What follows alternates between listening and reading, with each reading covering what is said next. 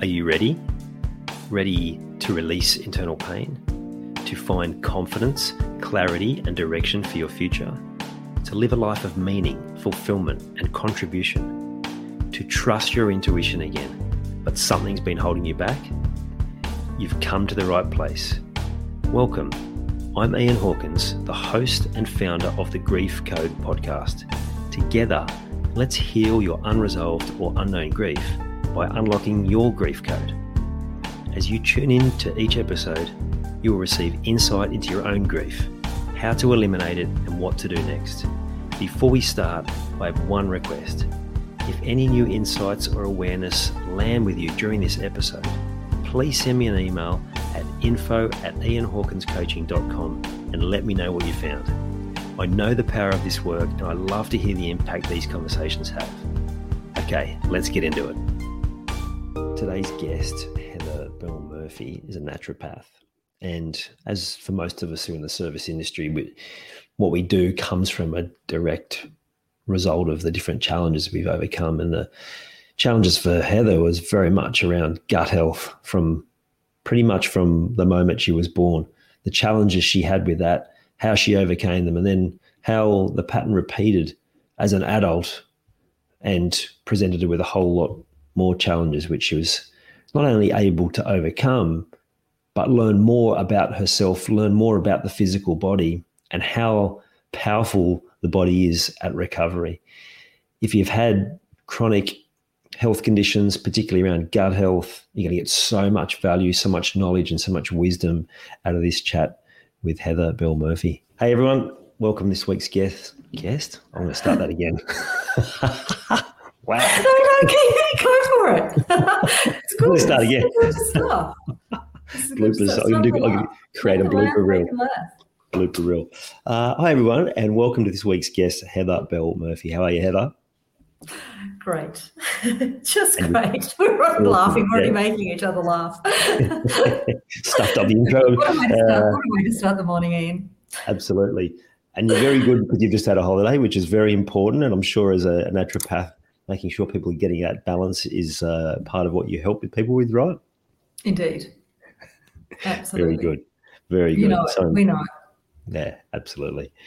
Now, just before we jumped on, as I always do, just getting some context. And there's been a lot going on in your life, but it's probably started from day dot. And some of this you didn't know at the time, but basically, you said for the first 13 years of your life with horrific gut issues. So, indeed. Yeah. Yes. So, so was that, did that mean from your earliest memory, you were in and out of hospital, doctors, different sort of treatment? What's your memory of that time? Uh, my earliest memory is just putting up with incredible pain on a very, very regular basis. And as I as I mentioned earlier, um, so I my mother actually suspected that I had a duodenal ulcer because she had a duodenal ulcer. She was going through the loss of her mother to cancer um, in a relatively short period after I was born, and so she knew she was her mother was going on a cancer journey. So that wasn't great. I was otherwise I was very blessed. Mum and dad loved each other. Mum and dad is still going. Dad's wow. ninety seven. Wow, Scottish genes, hey? Mum and dad's yeah. still going, and um, he's fit as a trout, which is great. And you know, reasonably looking after themselves. So happy family. I was the spoilt baby of three kids. Um, Mum and Dad had had bit bumpy comings as immigrants to Australia after after World War II. Um, when they met, luckily enough, they met in Melbourne. So like that family background from that idea was okay.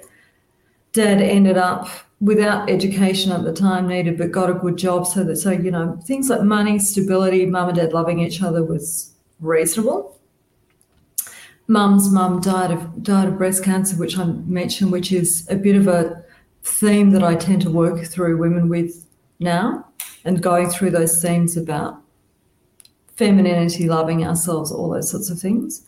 Mm. So I was going through this bumpy journey of being sick all the time Mum had said to the doctor early on, to our family doctor early on, I think this baby may be sensitive to cow's milk. And of course, that was impossible in those days. So you couldn't be allergic to cow's milk or sensitive to cow's milk.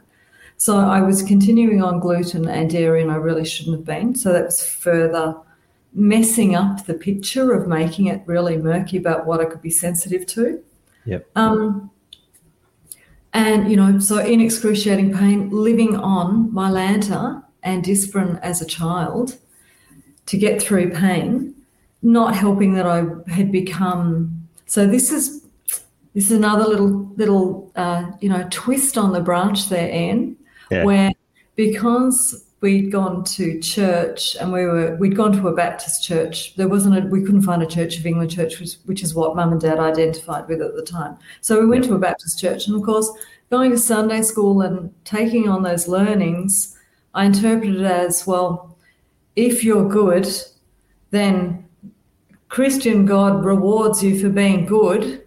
So therefore, because I had this unexplained thing, therefore I must be inherently bad and then Oh, wow. that JC must have died, you know, you know, and I took on that blame and that guilt about somebody who was died in a grisly manner two thousand years ago that I was responsible for his death.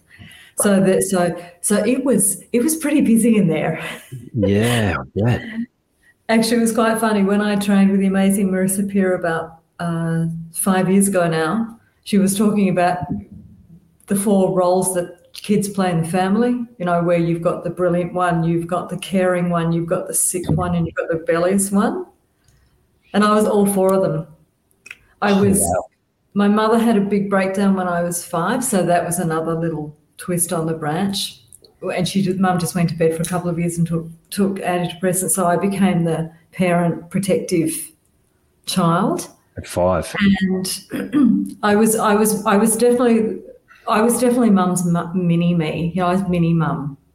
So I was the mini me. So I was the one that was looking after mummy, trying to cheer mummy up from the age of five. So there's that was another little twist, and um, and uh, finally had a barium. Finally, mum demanded that we see a specialist. So I had a barium X-ray when I was thirteen, and the specialist said, you know, wow, you've got a duodenal ulcer. So then at the time, I just took this pretty toxic medication and um, which which dealt with the ulcer, which is great. And there wasn't, as I was mentioning before, there wasn't the understanding about gut health and the cellular level and how these things and and uh, you know how these things like um, opportunistic bacteria take hold and how they colonize and everything else, and the implication it can have for the gut. So of course, you know, you take a big dose of antibiotics, and of course, it's disrupting the biome from here right through. So the antibiotics shuts down the natural healing system. Well, the that what you're saying? antibiotics kill all the good guys as well, which which another twist. I was already compromised in because I had a tricky birth. So I was a rhesus negative baby, which meant that because because Ian, you can appreciate this. My mother's got star people's blood. She's AB negative, so now she identifies as I've got. She's. I heard. I heard mum. Mum's about eighty at the time. It's about five years ago, saying to my, you know, father who's now ninety-seven. No, you've got the Neanderthal blood, darling. I'm from star people. Love Is it. it all making sense now, Ian? Right? so, so mum's AB negative, dad's A positive. Had my sister, had my brother. He's positive. My sister's O neutral. My brother's A positive. I'm B positive. So mum's maternal antibodies antibodies were triggered to fight positive blood type. So hence, I was um, nearly, de- you know, the, the, basically the doctor said we can't let you go full term because the baby will be dead. Now it's easily taken care of by an injection, like an inoculation early on, when there's when there's risk of rhesus problems. And uh, so you know, I was taken out two weeks early in a humidity crib on my own. In those days, you didn't touch your babies.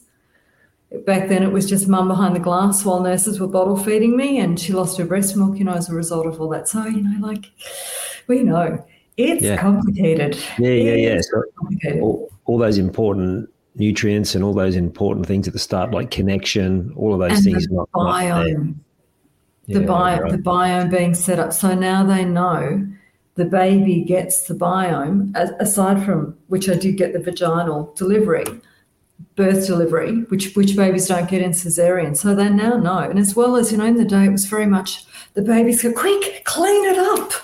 You sterilize it. Now they re- this is why that's all that's changed. You get, you know, wrapped in a towel and all your bloody bits and you know, with everything, the, all the umbilical and the amniotic fluid all gets put on mum and they don't whisk you away to clean it, you know, unless there's an issue. Yeah. Where they've got to restart your heart or something, or you know, you you you you've swallowed amniotic fluid and you know you've breathed it in and you know you're not Yeah. breathing. Yeah. But otherwise, it's like there's all the goop, and, and we'll try and keep the goop as long as because it's all biome. Wow. It's all our garden that Wow. gets set up.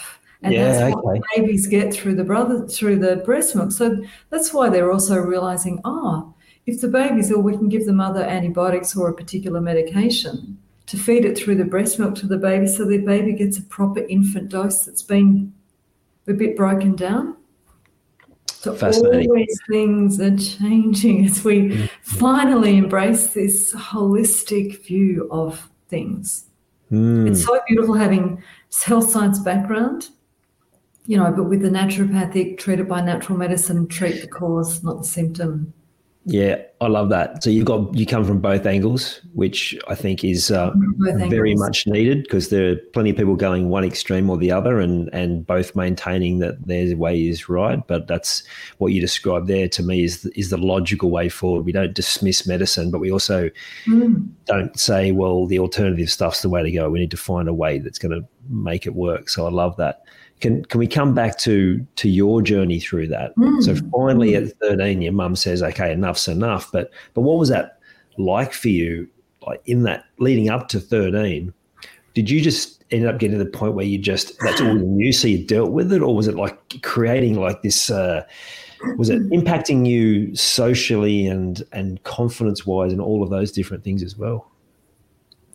because of that whole journey of um, not understanding why I was in terrible pain, and because of that Christian upbringing, and you know, mum, and the breakdown, like, and everything else. So I just very much went into perfectionism. You know, if I'm perfect and I can't be judged, you know, and so so I was I was Lisa Simpson. If I got 19 out of 20 on a test, freak out, meltdown. Wow. And if I wasn't immediately incredible at something, forget it. Don't do it. they do it, yeah. So all the anticipatory anxiety, yeah, and and and as well, of course, and this kicked in later. So, um, age of fifteen, I'd been babysitting for somebody for, for a couple of years. He was a you know divorced single dad, probably in his in his late thirties, about that stage. And um, I was only seven years older than his daughter, who was seven when I started babysitting. So she was nine. I was 15 and he thought it would be a really great idea when he got home very late from party one night to to give me a Kahlua and milk and um, and put a porno on and then tried to get into my pants. Oh, wow.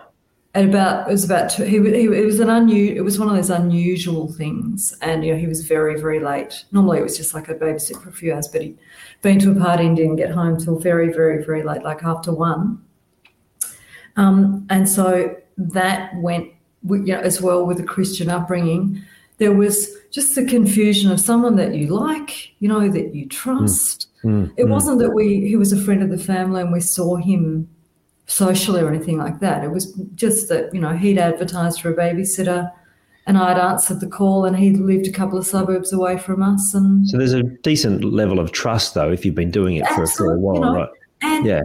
and you know what it is? It's and this is this is the other problem with my and look, I just want to say for anyone who listened to this, please don't be insulted by my my interpretation of how my faith is in my relationship with God now. It was just you know, obviously the Christian narrative didn't work for me.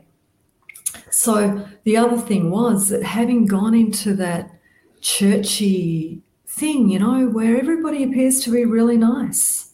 And I went out there, I, when I, when I first when I met my when I first went into and saw a psychologist when I was about thirty, I described myself as I went I was because of my nice family. I went out into the world as a soft boiled egg with my shell taken off. Mm. And I was expecting to meet a lot of other soft boiled eggs, and we could all just be soft boiled. And of course, we know it. Life's not like that. Big bad world isn't isn't isn't like that. So, Mm. and I still do it now, you know. And I have these conversations with my dad, you know, about trusting people that I shouldn't, or loaning, you know, people money, and you know, you know, all those kinds of things. And then I say to dad, and we both have this, we both have this thing like, well, we just the end of the day, I've learned my lesson. I will say to somebody, there you go, there's an amount of money that I can afford to give you, and I'm not expecting you back. If you pay it back, great. If you don't, that's okay. Rather than giving you the amount of money, say that you've asked me for. Um, if I can't, you know, afford to loan that person that money or whatever it is. But so there's been those lessons where I didn't know what it was like for people to shout at each other, you know, or or you know, or steal, or you know, or or or not do something that they told you that they were going to do. You know, I was just expecting everything to be like, ah, everybody's trustworthy and everybody's really nice. So so that was a shattering. You know, I mean, that was that incident. And and you know, it's lucky that he didn't actually get into my pants, and I wasn't actually raped. Which, when I spoke to about it, when I spoke with therapists about it later, and and um, counselors, you know, experienced in that view when I was going through my early 20s, they said, Do you realize you were probably in his probably still a bit of inebriated state, not a hive, whatever, you know, you were probably really that close to it. And then I think, wow, you know, maybe I wouldn't have made it. And perhaps Yeah. of my journey about God putting hmm. me here so that I could know what it was like, survive it, recover from it, and then help others. Yeah, absolutely. Uh, I'll say this everyone has their own faith. Even the atheists have to put their faith somewhere.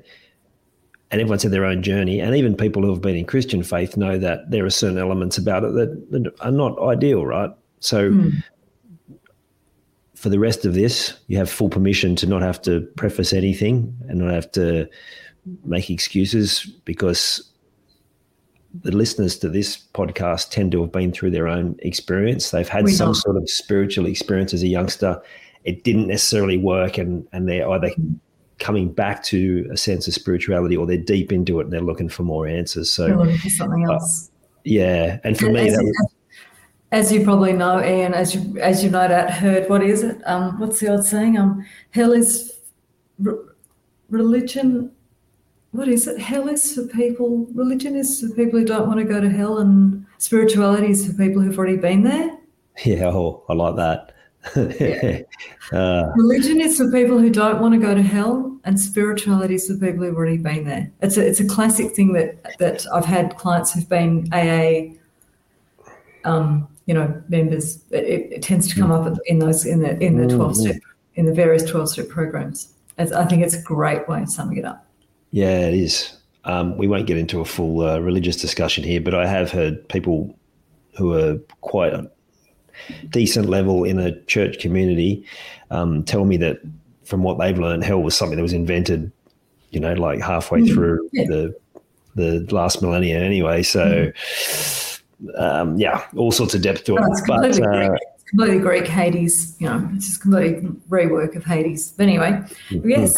So, Mm-hmm. so so if we just bring it back to um, that those early years, you, you talked about your mum's already dealing with stress. This is what this is what I've learned about those early years is that we, we as children, particularly if we're empaths like yourself, we come in as a an open vessel, and we start taking on that role of absorbing people's stuff from a really young age. Like the reoccurring nightmare I used to have that showed me I was already processing my mum's stress when I was in the womb, right?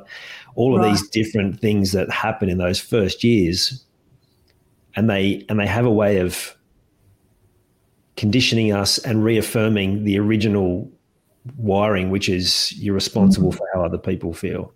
And so then that's just even further reaffirmed what you described at five when suddenly you're having to be the mum Mm. And now you just mentioned your dad. So I imagine there's like, if your dad's similarly, like if you're having those similar conversations, I'm curious to know what what was your dad's role in all that when you were unwell? Was he kind of like that? Oh, do you know, Ian? I just I just think of what Dad was managing now, and I just think, no idea. Like I've no idea. Dad, Dad was at the time. Dad was IBM's best typewriter salesman in Australia. He would leave for work at about um, six thirty in the morning to get into Melbourne City Sturt Street IBM office. You know, by about seven thirty and miss the traffic. We wouldn't see Dad till about six. I just Yeah. remember in those days we would have cans of Leg- Leggo's spaghetti bolognese, Hmm. and Dad would cook pasta while Mum was in bed. I just, I I just think now for Dad to manage all the stuff and manage, and now I realize, you know, Dad's own anxiety about what he set himself to do. Um, you know, you know, being set a quota that because he was the best, you know, would get his quota would get enlarged every year, and Mm-hmm. you know, somehow he always managed to pull it pull it off and pull it through. And people just really love Dad because he's just people still do. He's just such a lovely guy. It's like I've Yeah. got I've got the Greek goddess Chaos as a mother, and I've got you know the living saint JC as a as a dad. Dad's just beautiful.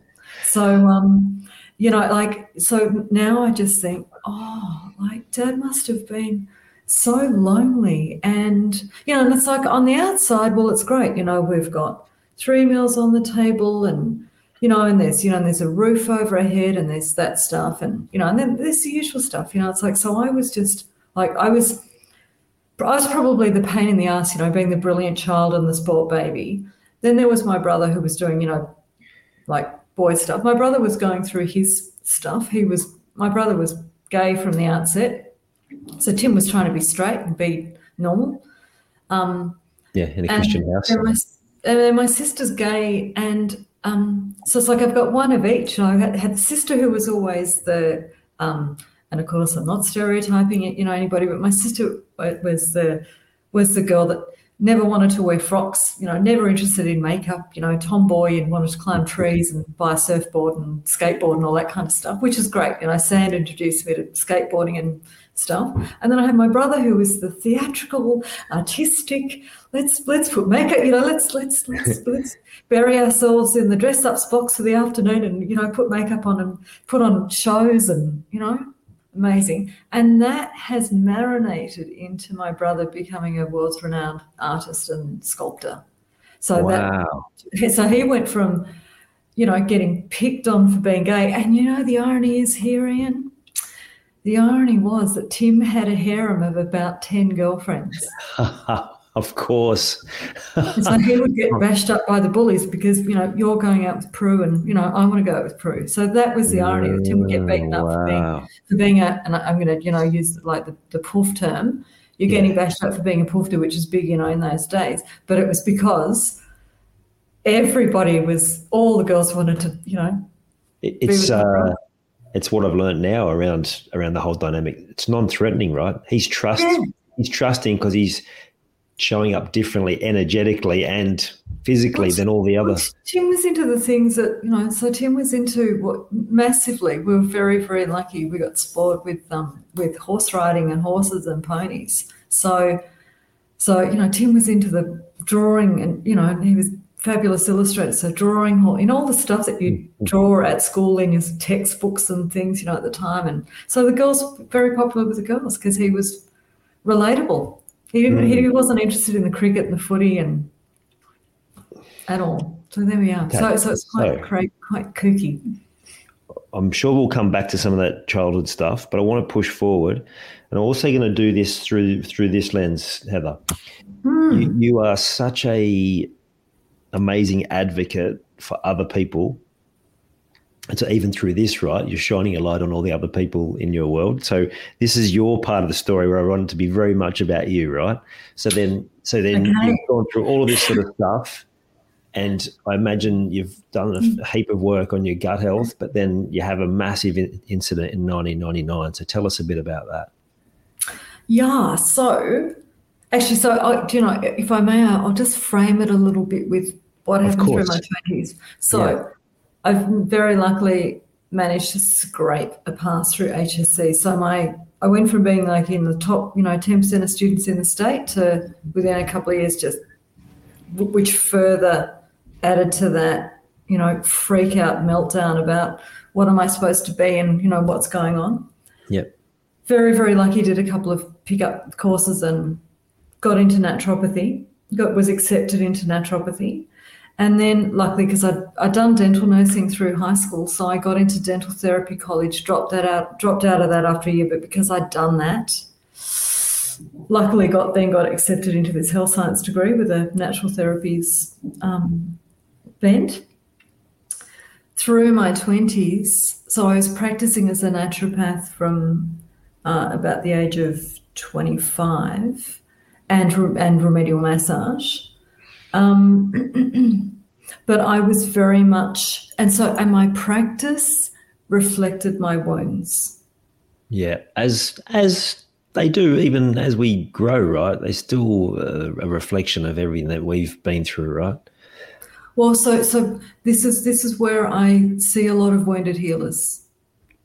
So so Same. Um, now, as as in, you know, like as in now, as in coaches and hypnotherapists, and you know, we, we've got to tr- still treat their core wound of healing the inner child. So, um, my practice. So, who I would see in my practice was women who women with depression, anxiety, hypervigilance, gut troubles, um, who'd been molested, and um, and back in the day, I could hold their hand, but pretty much I'd get down in the gutter with them.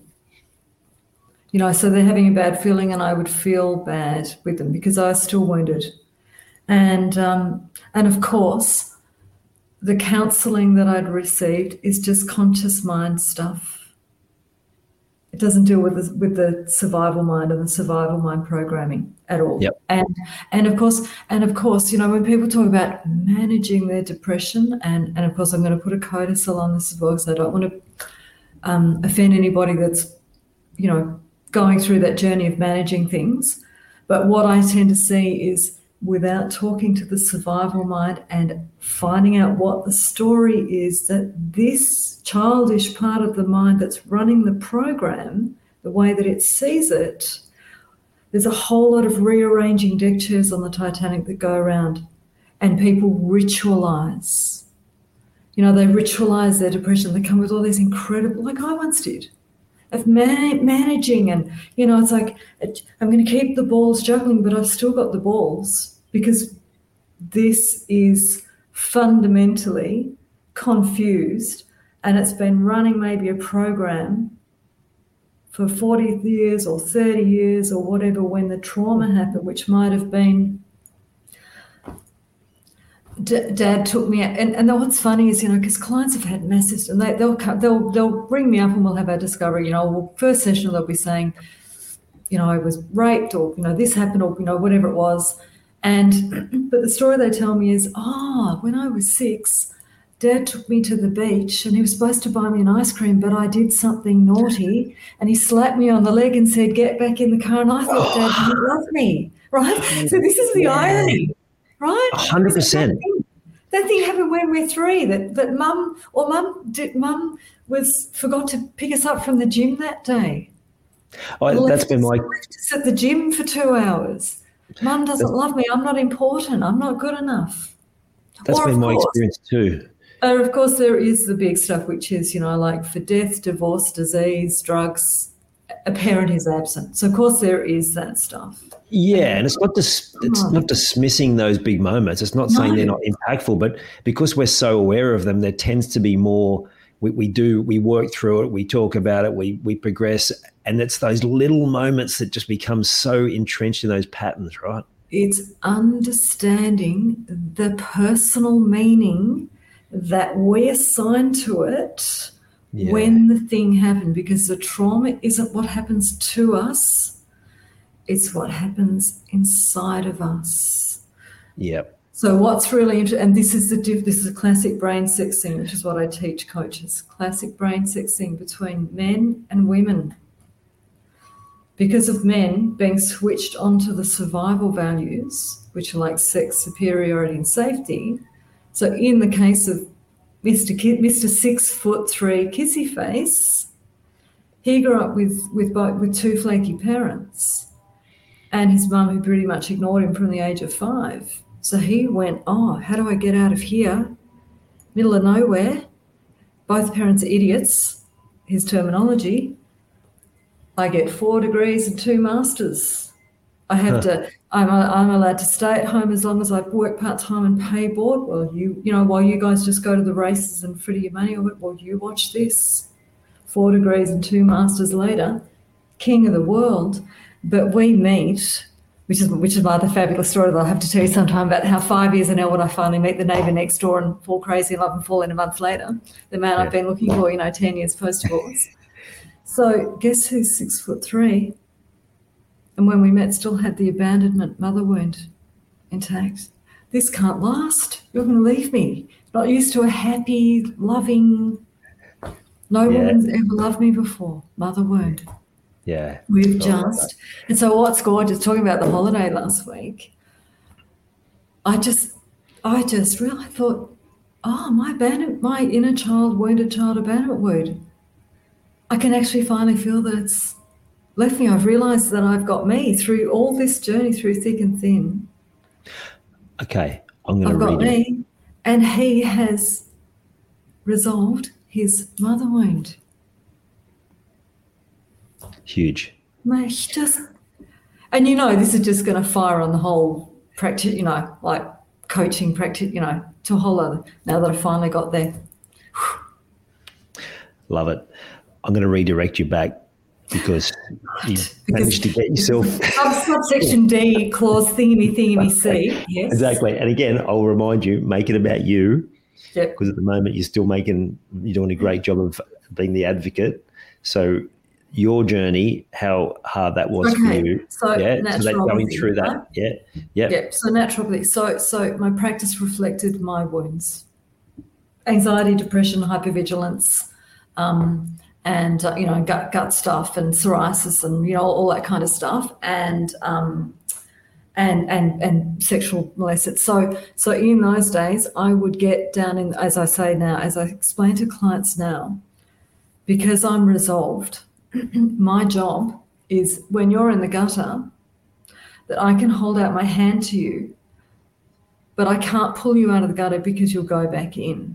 My job is just to be there with you, holding your hand while you get yourself up.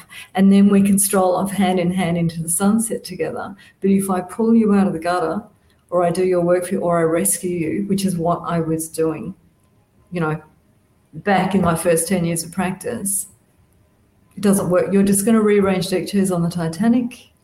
Women classically got to do what I call the three step Heather, Heather, Heather, bring it back to your story. Oh, yeah. Telling me so, about other so, people. But it is me, but it is me. But this is what this is what I did. It's a three-step cha-cha. So, you know, back in the day being 90s naturopath, head of my waist, crystals, angel cards, oracles, all gorgeous stuff. You know, and having my chakras cleansed and all those things is really fabulous. Probably won't upgrade this. Yeah. So I was very good at doing all the ritualistic stuff. Yeah, yeah. But my core wound you know, core inner child wound was still intact and not being enough, still intact. And so, you know, you pay your hundred dollars and you lay on a beautiful, you know, table and you have your chakras cleansed and this lovely music playing, or you have a Reiki and and the healer intuitively intuits, you know, bloody blah, and it's all gorgeous. And then by the time you get home or or the next afternoon, it's gone. I still hate myself. I still feel inherently, I hate myself. I'm inherently full of shame, guilt, you name it. You know, Did and then off to the next, off to the next healing thing, off to the next intuitive, you know.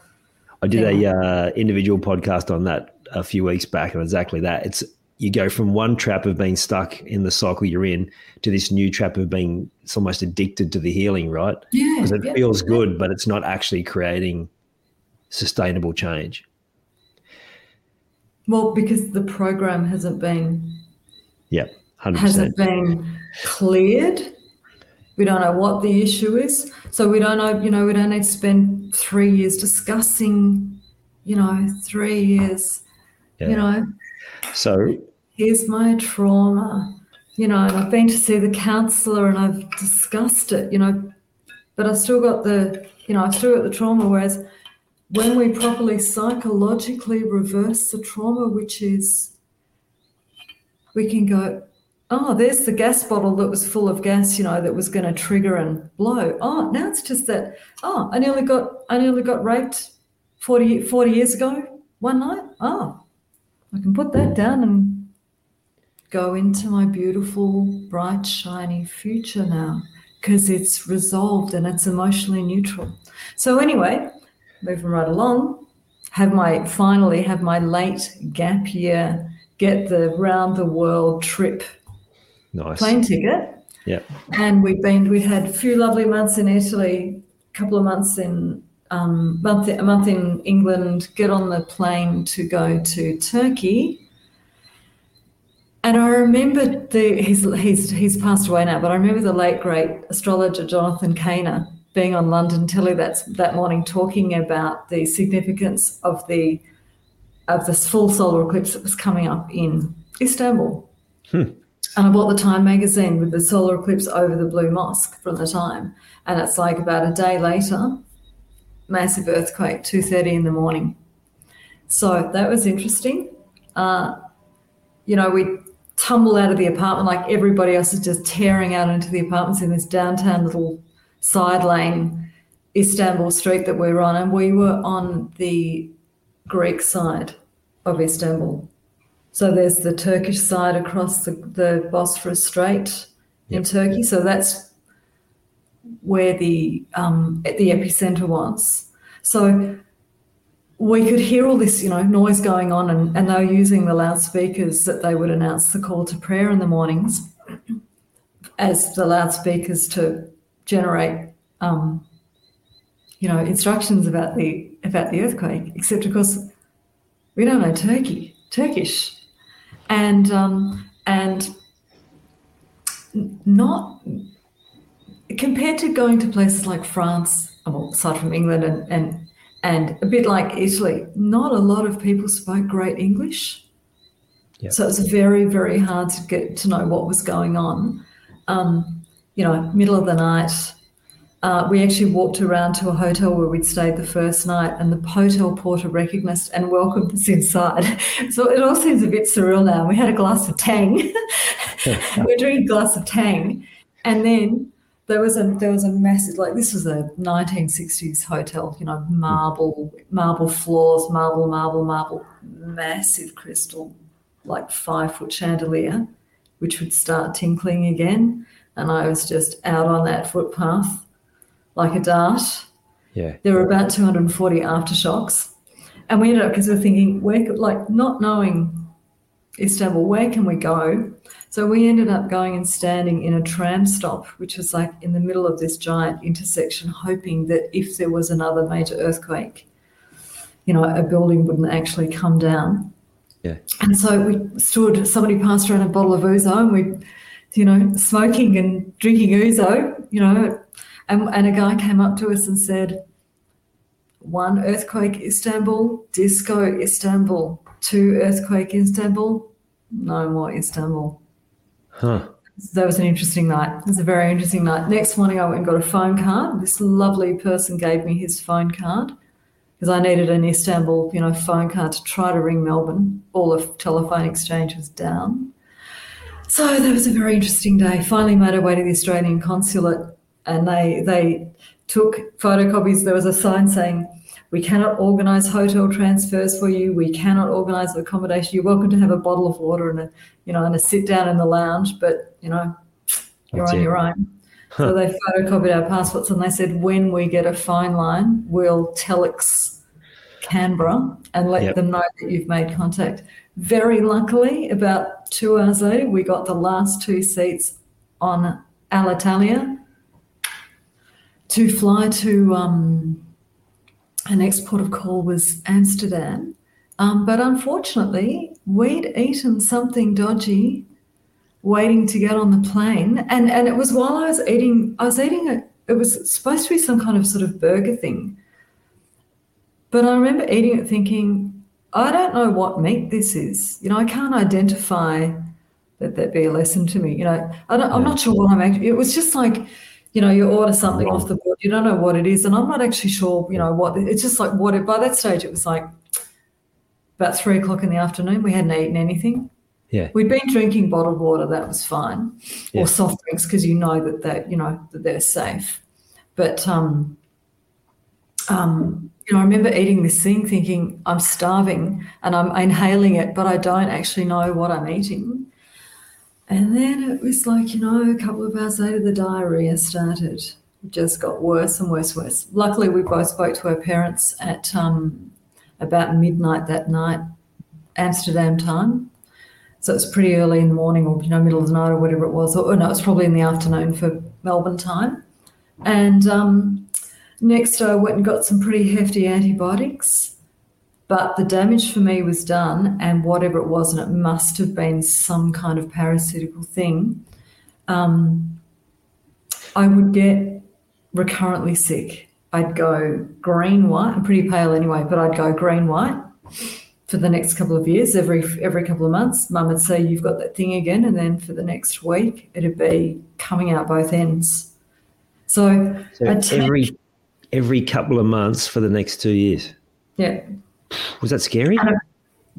Um, it was pretty uncomfortable. And look, me not not not understanding things now because I'd been to the hospital and had a stool ta- stample and it hadn't been conclusive because I'd taken massive loads of garlic and black walnut and and other really strong herbal anti-parasitical things. They said it's inconclusive. Now, what they should have done and this is let this be a lesson to anybody who goes swimming in a river in Borneo, you know, and gets sick and any of that kind of stuff.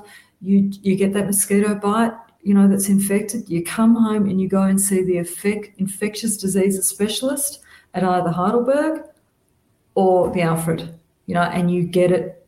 You go to somebody, you know, don't go to your local doctor and say, I don't know, You've go got to a hospital, yeah, get a referral to an infectious disease specialist. That's what I should have had done. So because the hospital was no good and they didn't refer me on anywhere, it was just like, well, I don't know what to do now. You know, and I've spoken to my other naturopathic buddies, and we just didn't have a, a soph- uh, we also at that time didn't have much of a sophisticated regimen for for um, dealing with these things. It was a bit like try this, you know, and take this, and, and of course, even probiotics, which I was lacking in probiotics because my biome hadn't been set up from breast milk, and from I took a ton of antibiotics when I was a teenager.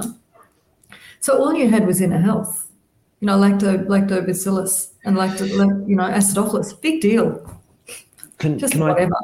Can I take you back to the the impact that had for you mentally and emotionally, Mm. Heather? Like how given you've been through a lifetime of this in your teenage years and suddenly you're having this come back and you haven't had it for a while, that that must have really Mm. played on your mind. It was pretty depressing. It was pretty. Uh, I was I was pretty strung out at the time. And look, also the other big thing, of course, you know, guilt, imposter syndrome. I felt terribly guilty leaving Turkey. I actually came home and I applied for the army So you because back. no, well, it wasn't so much going back to Turkey because we, I don't think we've got forces stationed in Turkey, but it was more so I thought we are Ian, we are so lucky in Australia. You know, we have in in um, the World Health Organization warned Turkey you're probably up for your hundred year cycle earthquake. That's going to be a biggie, and of course, they didn't have any plan. You know, it's like the recent earthquake. People are still just trying to dig relatives out of the rubble, you know, with their hands. And of course, they had all those buildings that didn't have any reo, you know, steel in the foundations or, you know, built in to Yeah. stabilize a building. So, of course, they just, because they're cheaply, you know, built and chucked up, you know, too high. So they rock and fall over. So back to So- back to like how that was for you, right? So yes, you thought about the army, but but how how did you, given you've been on this like physical, natural uh, journey of health, like I'm I'm curious again for the listeners, mm. of how you were able to cope with that part because that's going to be the real gold for them to know okay well i've been through those moments where suddenly that thing that i thought i'd kicked suddenly came back so what did you learn about mental strength about emotional resilience through that time so yes i mean it was pretty depressing you know it was, it was pretty much like oh, you know to, to go through the, all that gut stuff at the time i still being naughty with my diet I still, you know, I, I, I, I would have dairy infrequently. I knew that dairy definitely upset me, but I was still having gluten. And this is the thing about the murky picture, you know, and clear it. You know, it's really nice to go back to base picture and clear it out. So, because I was having gluten, and that was obviously making giving me issues with bloating, and um, bloating and just gut upset generally. So it was still very, it was still a bit murky. And, you know, I, battled through. It's like, well, I, I suppose the thing was, Ian, my level of pain and my level of gut discomfort and managing things diarrhea several times a day was just not was already just a normal feature at, at, that time in my life it was just a normal feature anyway you know, it's like and and having and and having a certain amount of pain and discomfort. It was just like, yeah, well, this is normal. You know, and through all the tests that I'd had done medically, they just don't show up those kind of things. You know, and this is the thing about standard pathology, you know, standard pathology tests, unless you have a pathology, you know, they don't they don't show things we need to hmm. go by symptoms and then go on the map of figuring out what the symptoms are telling us about the gut brain axis or the gut imbalance, you know, the gut, the gut brain itself. And of course, and again, back then they didn't understand that 70% of our nervous system is wired through our gut. That's why we get butterflies in the stomach or butterflies in our heart. Now, that's why we feel our heart is in our chest or you know in our throat. It's yeah. it's all of, of course that vagus nerve, which you know vagus nerve is just all over at the moment. It's yeah, all that vagus nerve stuff that's going on. You mentioned before that mm-hmm. a couple of times, and you said you were lucky that you found fell into natural therapies. Why why do you say that's lucky? Well, we, we, were, we were a bit of an odd family of medical misfits anyway. And uh, so when post um, post being molested and triggering anorexia, um, it also this this is a gift. Good question, Ian. This is survival mind protecting us. Post molestation, um, I I manifested a thing called scleroderma post being molested. And you, you won't be able to see it, but I've got some extra melanin like spots that got laid down. There's some here. And my friend who was a psych later said to me, I, he might have held you there. Huh. And it manifested on my leg, on the thigh that he sat on. So there's the hardening of the tissue. And what's really interesting about you know, just a in, incredibly being a microcosm within this macrocosm yep. is that that information gets laid down from the pineal gland. So that really rocked me to the core. So um, it took me into, so it's like feeling different again. You know, being, it's like if we go back to the core wounds and how we translate them, you know, by needing to be brilliant, needing to be capable, feeling intrinsically different, not being enough. I forget what the other one is. There's about six of them. I forget what the other two are, one or two are. But so Safety. going very back to that core wounding of, and you know, and it's like I'm being punished by, you know, divine you know, by you know, divine it's divine retribution at play here. Yes, mm. it's very very much feeling like Job. Yeah, right. Um, and then I would flip into my rebel self of I hate God. I'm going to just drink bourbon and eat pizza and you know, I'm, I'm sick of dealing with all this stuff. So, So and then I'm going to flip into being perfect and good and being a naturopath again and being the non-smoking, you know. Perfect. Yeah. So it's so it's very much of uh, it's lucky, but it's also a product of of everything you've been through as well. So is the luck then the fact that it's given you all the tools and and skills and wisdom you have now? Is that what, is that how you're looking at it when you I say lucky? We, we know it. We know it. Some people choose to go around on the roundabout. You know, they've got their roundabout of depression or, you know, whatever it is, or they've got, you know, here's my trauma and here's my thing. And, and I can own it, you know, and I, and I know right? it. Yeah, it's my, and, and it's my, my identity. You know, Yeah. I've got to hang on to my identity by being the, the, and of course, I'm not discounting people who've got disabilities or, you know, or had, you know, but here's my story, here's my identity, I'm going to hang on to it. I really chose to get on the round on the on the roller coaster. Get you know, one day it's like I'm getting off the roundabout, I'm getting onto the roller coaster. It's like it's like I'm going to learn to ride the dragon in Avatar. You know what I mean? And the issue is, of course, is that when the roller coaster is screaming down, it's terrifying Yeah. You know and then do you know what i mean it's it's like it's like climbing everest or climbing hills or whatever it is you know you you, you we know this then you know you do something different and you stuff it up and you're eating dirt again Yeah. you know, and you get married and then you get divorced, and you know, it's like I say to I, I say to clients, I use this as the thing. You're you're you're in the space where you've come off your roll off your um, roller skate, you know, and you're still out smashing the gravel and grazing. You know what I mean? And you and you've got to go through that. Mm, Ouch! mm. I don't know how to. You know, we've got to hit rock bottom. Yeah.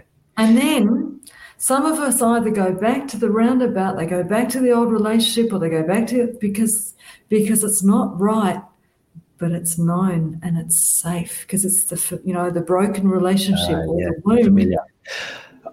So to For keep me- striving, and along the way, I knew kids having children wasn't a thing for me this lifetime. Sorry, say that again. I knew that having children from an early age, I made that decision about 15. Right. Yeah, got it. Not a Um, thing for me this lifetime. Okay. We'll come back to that. Um, to me, what you said there about rock bottom is so true. But I wonder if how many people have already had their rock bottom, but they just need to have, well, the like you said, the pattern keeps repeating, right? It keeps repeating, keeps repeating until they're ready to to acknowledge that. Well, I don't need to go through any more rock bottoms. I've already been there, and now it's time to change. as as one of my as one of my incredible mentors, um, the the late incredible Anthony DeMello puts it, who who he's my spiritual master. Um, and I, and it took me years to understand what this meant. And I thought it was very mean. You know, it's like when the Zen master comes up to you and you don't get a cuddle, you get a smack over the top of the head. You know, wake up. And his thing is all about awareness and wake up. So he says, neurotic suffering, it's like suffering for the sake of suffering and not getting the wisdom from it. Authentic suffering is like suffering authentically and going, oh, because you know, it's like, oh, I've been smacking my head against the brick wall. How about I turn this way so I don't smack my head against the brick wall anymore? Now, this is what I explain to clients because because the whole Buddhism, oh, because we're talking about Buddhism, Schmuddhism. you Oh, love right. about Buddhism, Schmuddhism. Yeah, that's right. Same Yeah. thing, you know. You go to the temple. Buddhism was supposed to be the reform branch of Hinduism, which had just gone completely, you know, crazy with, you know, gods and and again, you know, I'm going to go and stand on one leg with my hand up, you know, d- you know, Yeah. outside the temple, and you know, so the same thing. You know, I'm going to go to the temple. Now, Ian, when you go to the temple, you've got to wipe your f- foot left, you know, right, left, and then you've got to ring the bell three times, and then you've got to turn around and dance and cluck like, Like a chicken. chicken. If your imaginary friend, and you've got to pay the priest, that's really important. And now, if your imaginary friend loves the way that you dance, like, and if you wiped So you, so what I can see is, and it's a bit the same with um, a lot of the, you know, having your chakras cleansed and having a reiki and those things. The rituals become more evolved, and this is the problem. This is one of my problems with Christianity: is the priest is up there doing stuff, and aside from the fact that the Christian rites are all at the wrong time of year for us, so they mm. don't impact psyche. The priest is up there doing things on the altar because he's got the power, and the flock's just all sitting there asleep. And it's not the deeper impact of the psyche because, of course, what do we do for our spring ritual? Because we're celebrating Easter going into winter. Well, everybody goes to the spring racing carnival where the women dress up like flowers and the men are like bees. That's our fertility rite. That's our May Day. That's collective unconscious. Collective unconscious knows. You know, look at the footy, the, the Colosseum. Collective unconscious knows. So again, the Christian narrative, which for me is a bit broken anyway, further doesn't serve. You know, and neither does Buddhism and all these things. Because it's all turned into this meaningless ritual and very yeah, yeah. high church. You know, I'm going to put my robes on. I'm going to do this and doesn't mean it, it, plays into our uh, human tendency to like patterns and structure. Absolutely. So, yeah.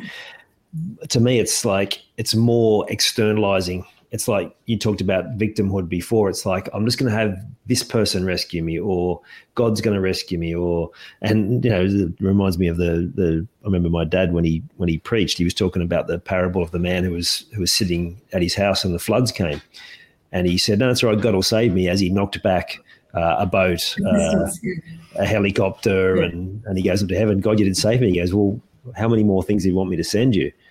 And and it's like we if we look at life as the feedback instead of needing this external person to tell us all our answers, then we're going to get better results. Mm. Heather, can I come back to another thing you were talking about from your from your youth? Because uh, yes. I think I think it, it really demonstrate how much this programming runs, right? You said a couple of times you were the spoiled child. Mm. One, why do you think you were spoiled? And two, why why is that even a thing?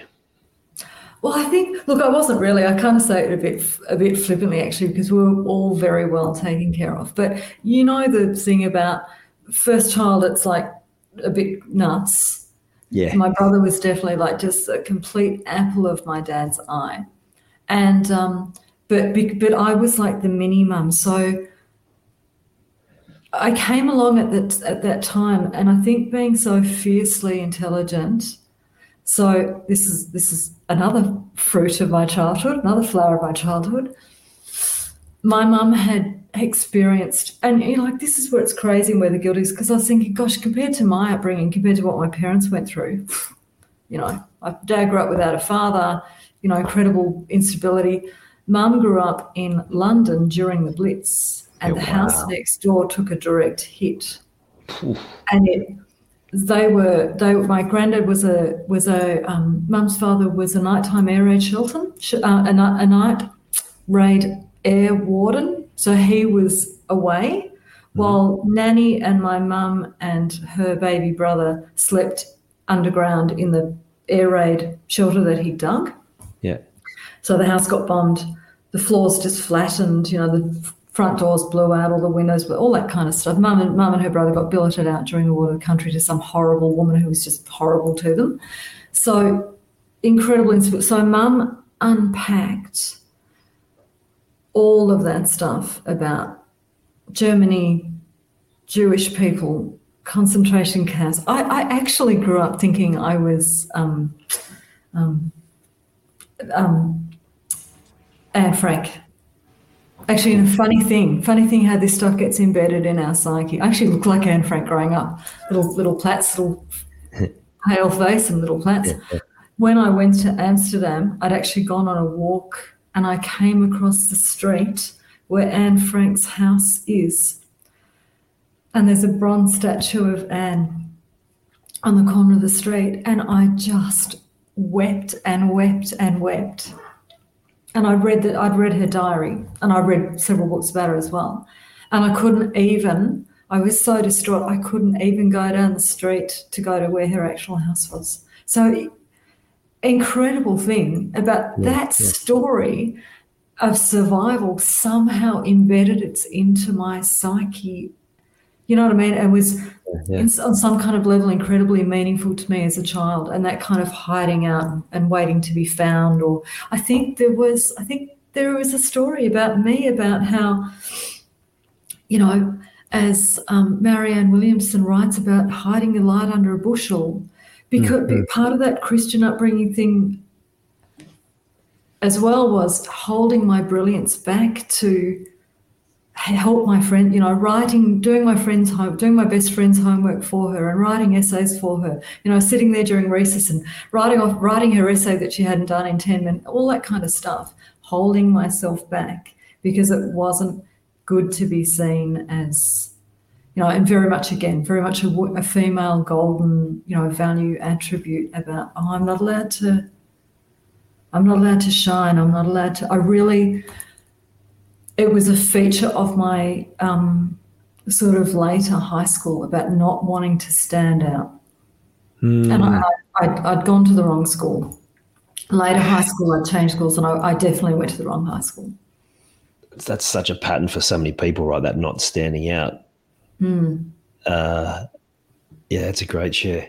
So, do you think the the um, so I know you use it sort of as a, as a bit of a throwaway line, but I just wonder from your parents' perspective and, and specifically your mum, whether there was like thinking about her upbringing, just how much she'd had to look after her daughter and not have her to have to go through the, the challenges that, that we went through.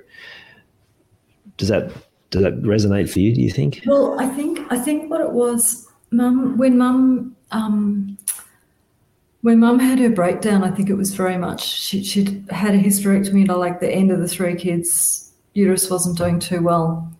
Had, you know, the women's stuff. And of course, then mum went into menopause at 36. And it wasn't Ooh. until I, when I turned 36, I was feeling like, oh, I'm just in the height of my, you know, feminine goddess, complete double Scorpio, tantric, you name it. Gosh, if I'd been plunged into menopause, I don't think I would have survived. I don't. I actually now I had a couple of. Fr- I had a close friend and a distant friend whose mother suicided when they were teenagers, and now I think, gee, I don't know how mum didn't. And she was on. She was. She was pretty stoned. She was on a lot of Valium, and now I mm. realize it's like, it's like, you only realize as you grow older. And I was having this discussion with my with my brother recently about how the the cocktails of medication that the doctors put her on. How mum was, mum, you know, it's like I knew someone, we, we, had a friend of mine, her mother drank heavily. She was like the neighborhood kind of, you know, drunk where you knew. And, you know, like we would occasionally go and, you know, you, if you wanted to go and steal a bit of booze, you know whose house to go to and drink booze, or it wouldn't be, you know, because there was, there were bottles and bottles of, you know, whiskey in the house. Yeah. Um, so, so it's a funny thing about having the absent parent. Mum wasn't a drinker, you know, and she wasn't a, you know, a heroin user, but she was still absent. And this is the funny thing where before I could resolve it, you know, before I could, my aware parent ego could or self could resolve it, I felt very much abandoned by mum during, you know, uh, times in my in my life. And you know i had two best friends. One mum was a teacher and one mum ran a boutique and they were both very highly organized mum. I had the mum you know i had the hoarding mum house in a mess you know because of course the mess on the outside mirrors.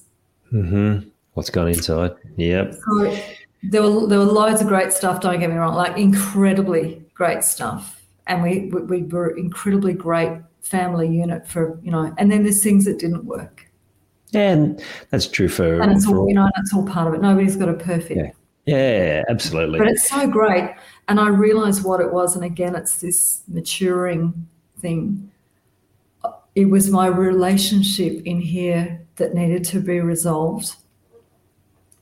Actually, if I may, I'll do a little share about how far I come because I've done things like, and I do this with clients as well. You know, I, I teach clients tapping to help access their emotional state. And as I say to them, look, the feeling isn't important. It's just a feeling. It's just a bit of, it's like lint in our midbrain. The important thing is process the bumpy feeling and then take appropriate action. And yeah. coming from being a classic super saturated in feeling state, which is a which is a symptom of trauma. Yep. Where you you know just completely and and being female. So so this is the thing, you know, you're so lucky you just got testosterone. We not only have progesterone and estrogen, and not just once a decade, not just annually, but twice a month. We have this swing of hormones and oxytocin bonding hormone. So if you add a fair whack of trauma in there, boy, it's confusing in there.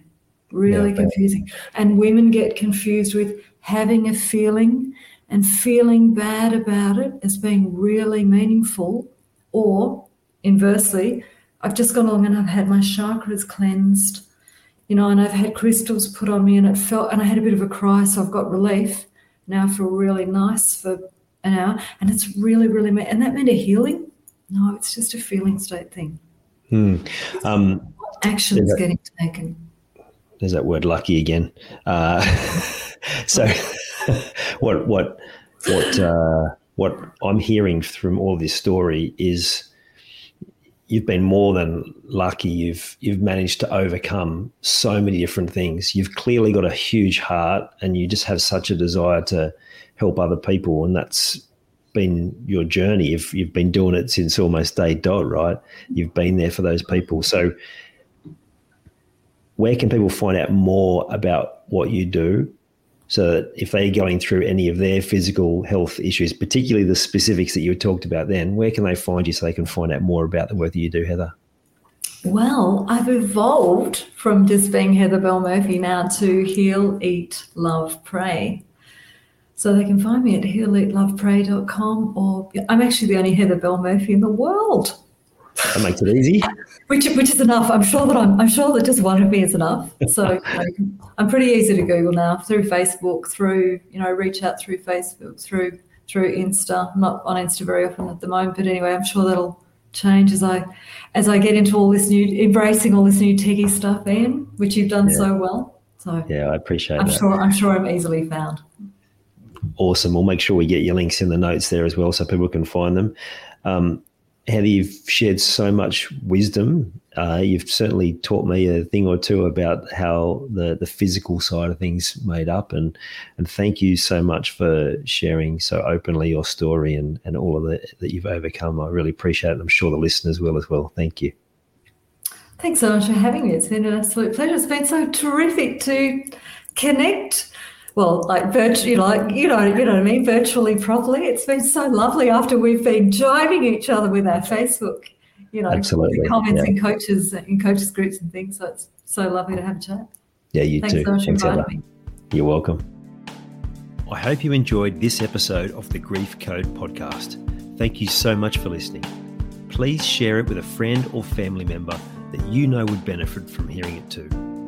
If you are truly ready to heal your unresolved or unknown grief, let's chat. Email me at info at ianhawkinscoaching.com. You can also stay connected with me by joining the Grief Code community at ianhawkinscoaching.com forward slash the grief code. And remember, so that I can help even more people to heal, please subscribe and leave a review on your favorite podcast platform.